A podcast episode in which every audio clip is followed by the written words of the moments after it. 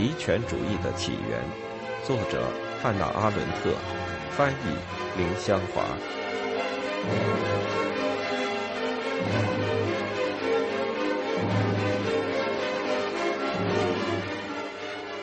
第三部，极权主义。第十二章，执政的极权主义。当一种在组织上国际化、意识形态全面化。政治报复全球化的组织，在某一国家里夺得政权时，他就明显的使自己处于矛盾状态。社会主义运动却没有这种危机。第一，因为民族问题，指革命牵涉到的策略问题，被马克思和恩格斯奇怪的忽略了。第二，因为他直到第一次世界大战剥夺了第二国际对民族成员的控制之后，才面对建立政府的问题。而民族成员都认为，民族感情高于国际团结是一个不容改变的事实。换言之，当社会主义运动在各自国家夺取政权的时机到来时，他们早已变成民族的政党。极权主义运动中从未发生过这种转变，包括布尔什维克和纳粹运动。在他夺取政权时，他的危机在于，一方面可能接管了国家机器。而僵化成一种绝对政府形式。另一方面，运动的自由可能被他掌权之处的领土边界所限制。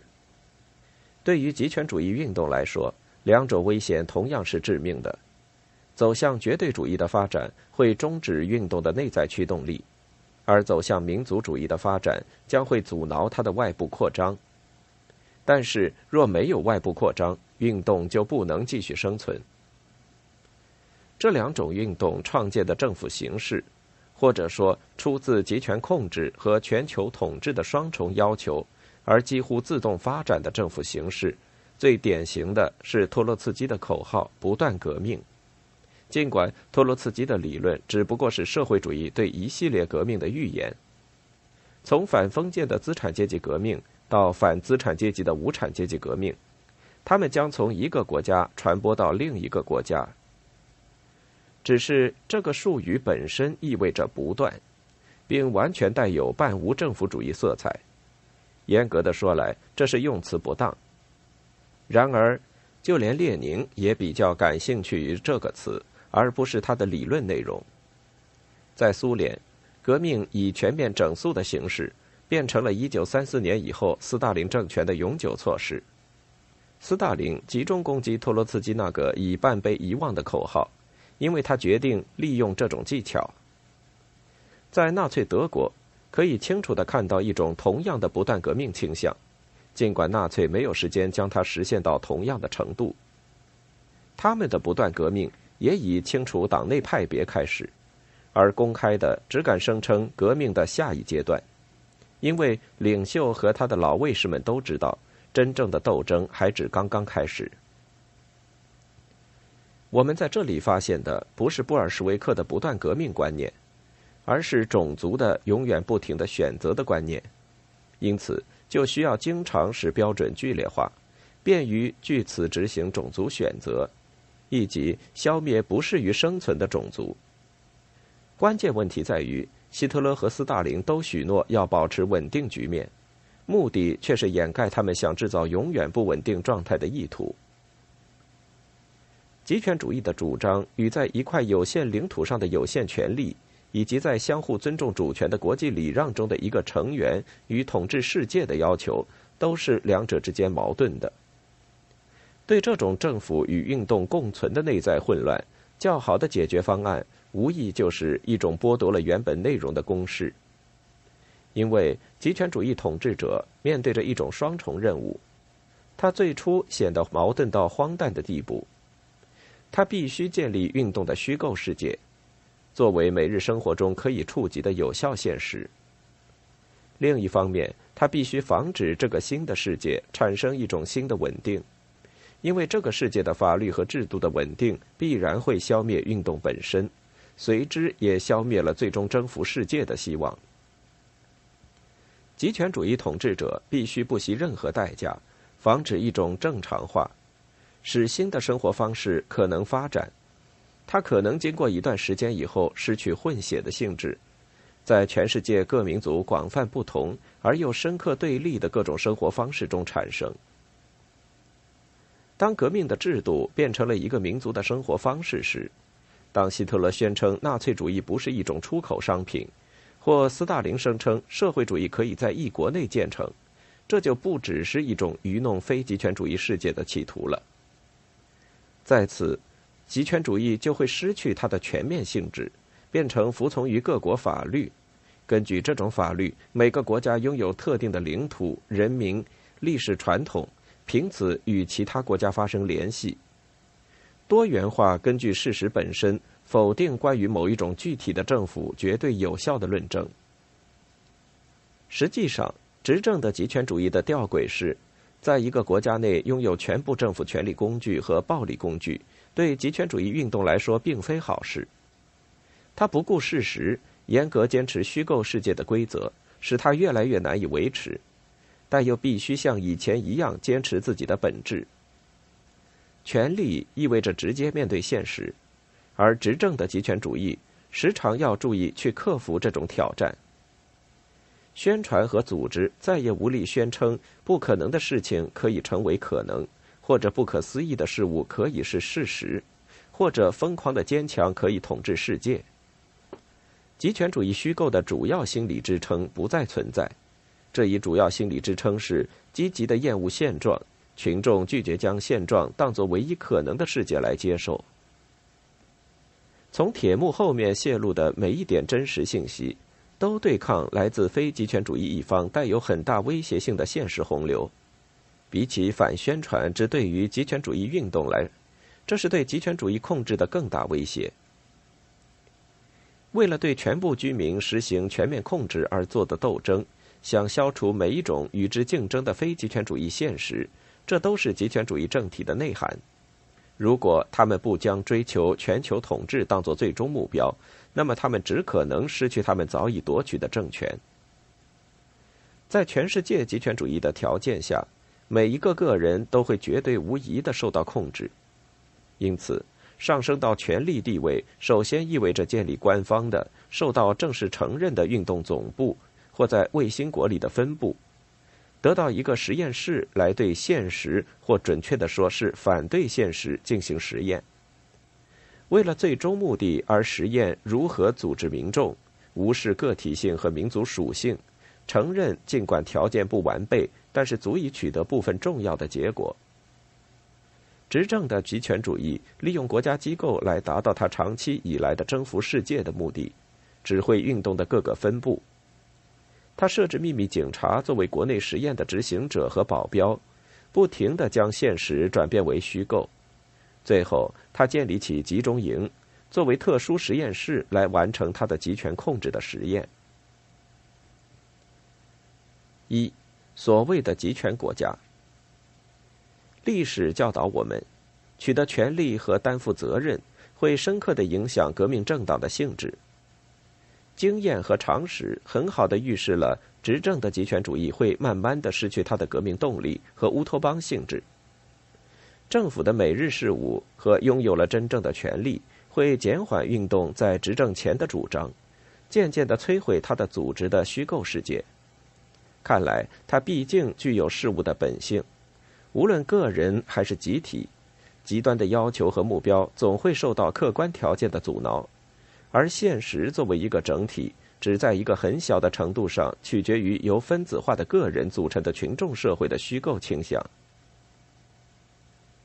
非极权主义世界在它和极权主义政府的外交事务上，许多错误可以清晰的追溯。是由于经验和常识突然失去了对现实的把握。最显著的例子是在签订慕尼黑协定时相信希特勒，在雅尔塔会议时相信斯大林。与一切期望相反，重要的让步和国际声望的极大提高无助于将极权主义国家重新纳入国际礼让，或使他们放弃谎言抱怨，说整个世界紧密联合起来反对他们。外交胜利也不能阻止抱怨。反而促使他们利用暴力工具，导致在一切情况下都增加了对愿意和他们妥协的其他大国的敌视。政治家和外交家的失望，与早先慈善的观察家和同情者对新革命政府的失望一样。他们原先期望的是建立新的机构，创造新的法规，无论其内容多么具有革命性，都能导致稳定的状态，由此至少在极权主义运动夺得政权的国家里阻止它的势头。实际情况正相反，在苏联和纳粹德国，恐怖的增加和国内政治反对派的存在成反比，所以政治反对派看来不是实施恐怖的借口。正如自由派批评者们对政府不会下这样的结论，而是他在盛怒时的最后障碍。更令极权主义政体烦恼的是处理宪法问题。纳粹在掌权初期发布过大量法律和命令，但是从不正式废除魏玛宪法。他们甚至让政府部门多少还有点作用。这一事实引起当地和外国许多观察家们希望对纳粹党有所限制，新政权能够迅速正常化。但是，随着纽伦堡法律的颁布，这种情况的发展就终止了。结果是，纳粹本身对自己的立法毫不关心。相反，只有时常走向更新领域。以致最后由纳粹制造的国家秘密警察的目标和范围，以及其他一切国家或政党机构的目标与范围，能够不受针对他们而发布的法律与规定的约束。这种持久的无法律状态，表现在再也不公布一系列有效的法规。从理论上说，这符合希特勒的名言：“完整的国家不知法律与伦理有别。”因为如果假设有效的法律符合公众伦理，出自他们的良心，那么的确不再进一步需要公开的命令了。苏联革命前的内政官员们在革命中都被清除，在发生革命变化的时期，政府敏感的注意宪法问题，甚至不顾麻烦，在一九三六年后发布了全新的、精心构思的宪法。表面上自由的语句背后以断头台为前提。俄国国内和国外都欢呼这一事件，以为革命时期结束了。但是宪法的公布变成了超级大整肃的开端，在将近两年的时间里，整肃了犹存的管理阶层，抹去了一切正常生活和经济复苏的迹象。这一切在消灭富农、对农村强制实行集体化之后四年，本来已有较好的发展。从那时起，一九三六年的宪法的作用完全与纳粹政权下魏玛宪法的作用一样，它完全被忽视，但从未被废止。唯一区别是，斯大林经受得起另一种荒诞现象。除了维新斯基以外，凡是参加起草这部从未遭受批判的宪法的人，后来都作为叛国者被处决。吸引极权主义状态观察家注意的，当然不是它的独一结构。相反，一切严肃的研究者至少都认为有一种双重权威——政党与国家并存或冲突的现象。再者，许多人强调极权主义政府奇特的无形状态。托马斯·马沙利克很早就发现，所谓布尔什维克制度从来就只是完全缺乏制度。实际上，在第三帝国，即使是一位专家，如果他想阐明党和国家之间的关系，他也会被逼疯。也经常有人观察到，这两种权力源——国家与政党之间的关系，是一种表面权力和实际权力之间的关系。所以，政府机器通常被描绘成无权的一面，它掩盖并保护了政党的真正权利。第三帝国行政机器的各个层次属于一种奇特的机构复制现象。纳粹异想天开的根据党的机构设置来彻底规定国家机构的每一个部门设置。魏玛共和国将德国分成州或省，纳粹则加以复制，分成大区。尽管边界线不完全一致，但是每一个特定地区，即使在地理上也归属两个完全不同的行政单位。一九三三年之后，纳粹突出的占据了国家的官方各部之后，仍还未放弃机构复制。例如，弗利克当了内政部长，或格特纳当上了司法部长。这些备受信任的老党员一爬上官方的非党职位，就失去了权力，变得与其他政府官员一样毫无影响力。两人都在希姆莱这位地位上升的警察首脑的实际权威的领导之下。按常规，希姆莱应该归属内政部长管辖。位于威廉大街的旧德国外交部的命运，更是国外人所共知的例子。纳粹几乎未触动他的人员，当然也从未废除他。然而在同时，他们又保留了执政之前的党内外交事务局，以罗森伯格为局长。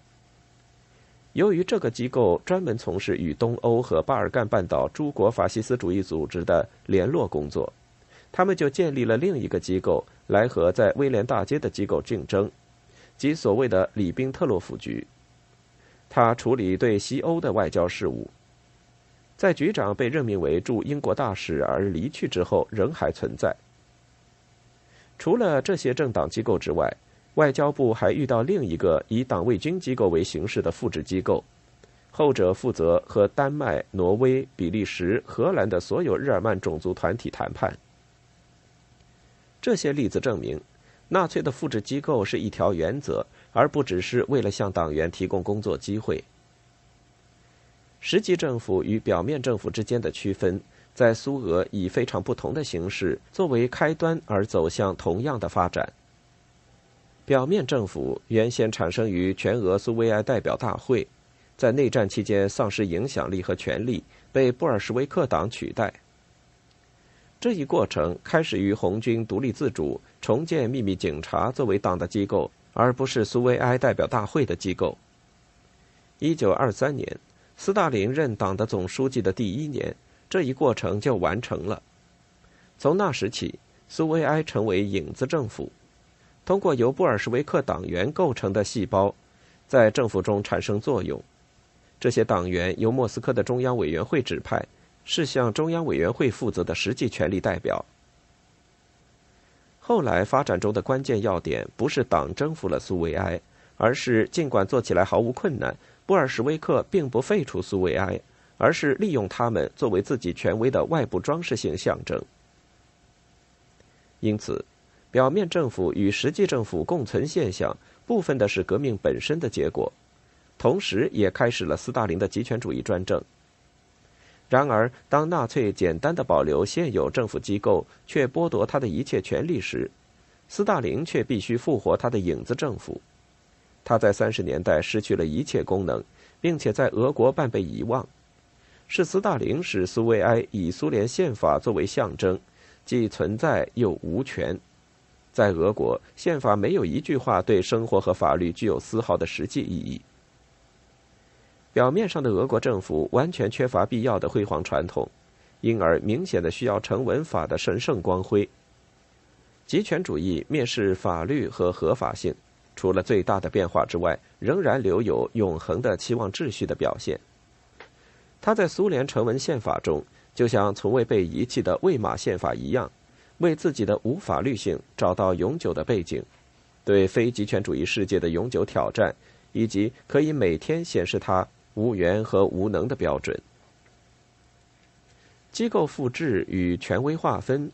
实际权力与表面权力共存，这些都足以制造混乱，但不足以解释整个机构的无形状态。人们不应忘记，只有一座楼房才能有结构，而一种运动。如果这个词根据纳粹意志的内容来认真准确的理解的话，这种运动就只能有一种方向。任何形式的法律结构或政府结构对于运动来说都只会是一种障碍，而运动却需要朝着某一个方向增加其推进的速度。即使在执政之前，极权主义运动也代表了那些不愿再生活在任何一种结构之中，更不用说它的性质的群众。群众开始行动，目的无疑是冲破由政府保证和决定的法律和地理边界。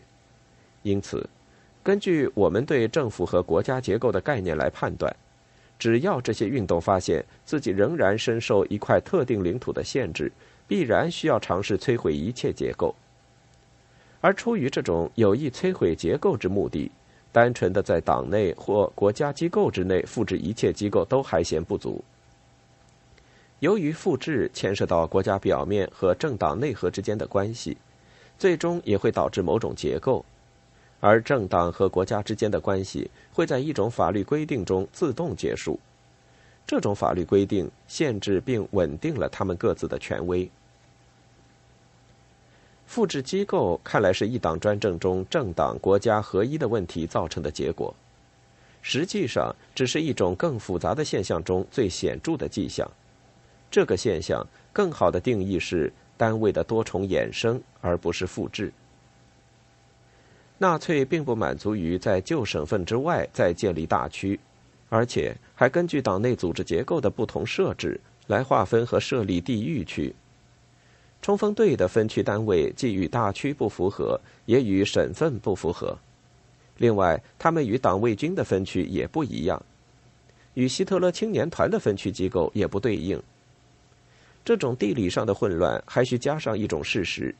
实际权力和表面权力之间原先关系尽管不断变化，却总是在重复自身。希特勒的第三帝国的居民不仅同样生活在权力竞争中、经常互相冲突的各种权威之下，例如行政机构、政党、冲锋队、党卫军。他从来不能肯定的、明确的知道他应该将哪一种权威置于其他权威之上。他必须开发第六感，以便在某一特定时刻知道该服从谁、该忽视谁。另一方面。那些不得不执行上级根据运动的利益而认为真正必要的命令的人，这些命令和政府的措施有矛盾，当然只能托付给党的精英组织。这情况也并不见得怎么好。这些命令大多数意图模糊，发布时希望接受者会认出发令者的意图，并且相应的做出行动。因为精英组织也并非只有义务服从领袖的命令。这在一切现存的组织中都是委托性质的，而是执行领导者的意志。而且从党内法庭中对过分行为的长期审讯过程，可以搜集到的情况来看，二者绝不是同一回事。唯一的区别是，精英组织由于特别被这类目的所灌输，早已被训练的能理解到某些暗示，意味的不只是单纯的字面内容。极权主义统治机构内部运动的动力产生于一个事实：领导者经常变换实际上的权力中心，将权力中心转移到其他组织，但是并不解散或者甚至公开暴露被剥夺权力的群体。在纳粹执政初期，国会纵火案发生之后，冲锋队立即成为真正的掌权者，而党却成为表面权威。然后，权力从冲锋队转移到党卫军。最后，从党卫军转移到保安局，权力机构被剥夺权力，从来不假装是领袖的意志。但是，不仅领袖的意志如此反复无常，如果与东方专制君主相比，后者的意识性质倒是稳定的范例了。实际秘密权力与表面公开表现之间连续变化的倾轧，使事实上的权力位置在定义上变成了神秘之物。统治集团成员本身在秘密的权力层级中，也从来无法确信自己的地位。例如，阿尔弗雷德·罗森伯格，尽管在党内资格很老，表面权力和职位不断上升，但是仍然谈论要制造一系列东欧国家，作为反对莫斯科时的安全屏障。当时握有实权者早已认定，无论何种国家结构都无法挽救苏联的失败。东欧占领区居民已经变成了无国籍者。因此，可以将他们消灭。换言之，既然知道应该服从谁，一种相对稳定的层级制度会带来极权主义统治真正缺乏的一种稳定因素，那么纳粹经常推翻真正的权威，公开的制造新的统治样式，相应的使旧样式变成影子政府。这种游戏明显的可以无限玩下去。苏维埃与国家社会主义制度之间的最重要区别之一是，每当斯大林在他的运动内部将权力重点从一个机构转移到另一个机构时，倾向于将前一个机构连同他的人员一起清除；而希特勒尽管嘲笑那些无法跳过自己影子的人，但是很愿意将这些影子调到另一个部门继续使用。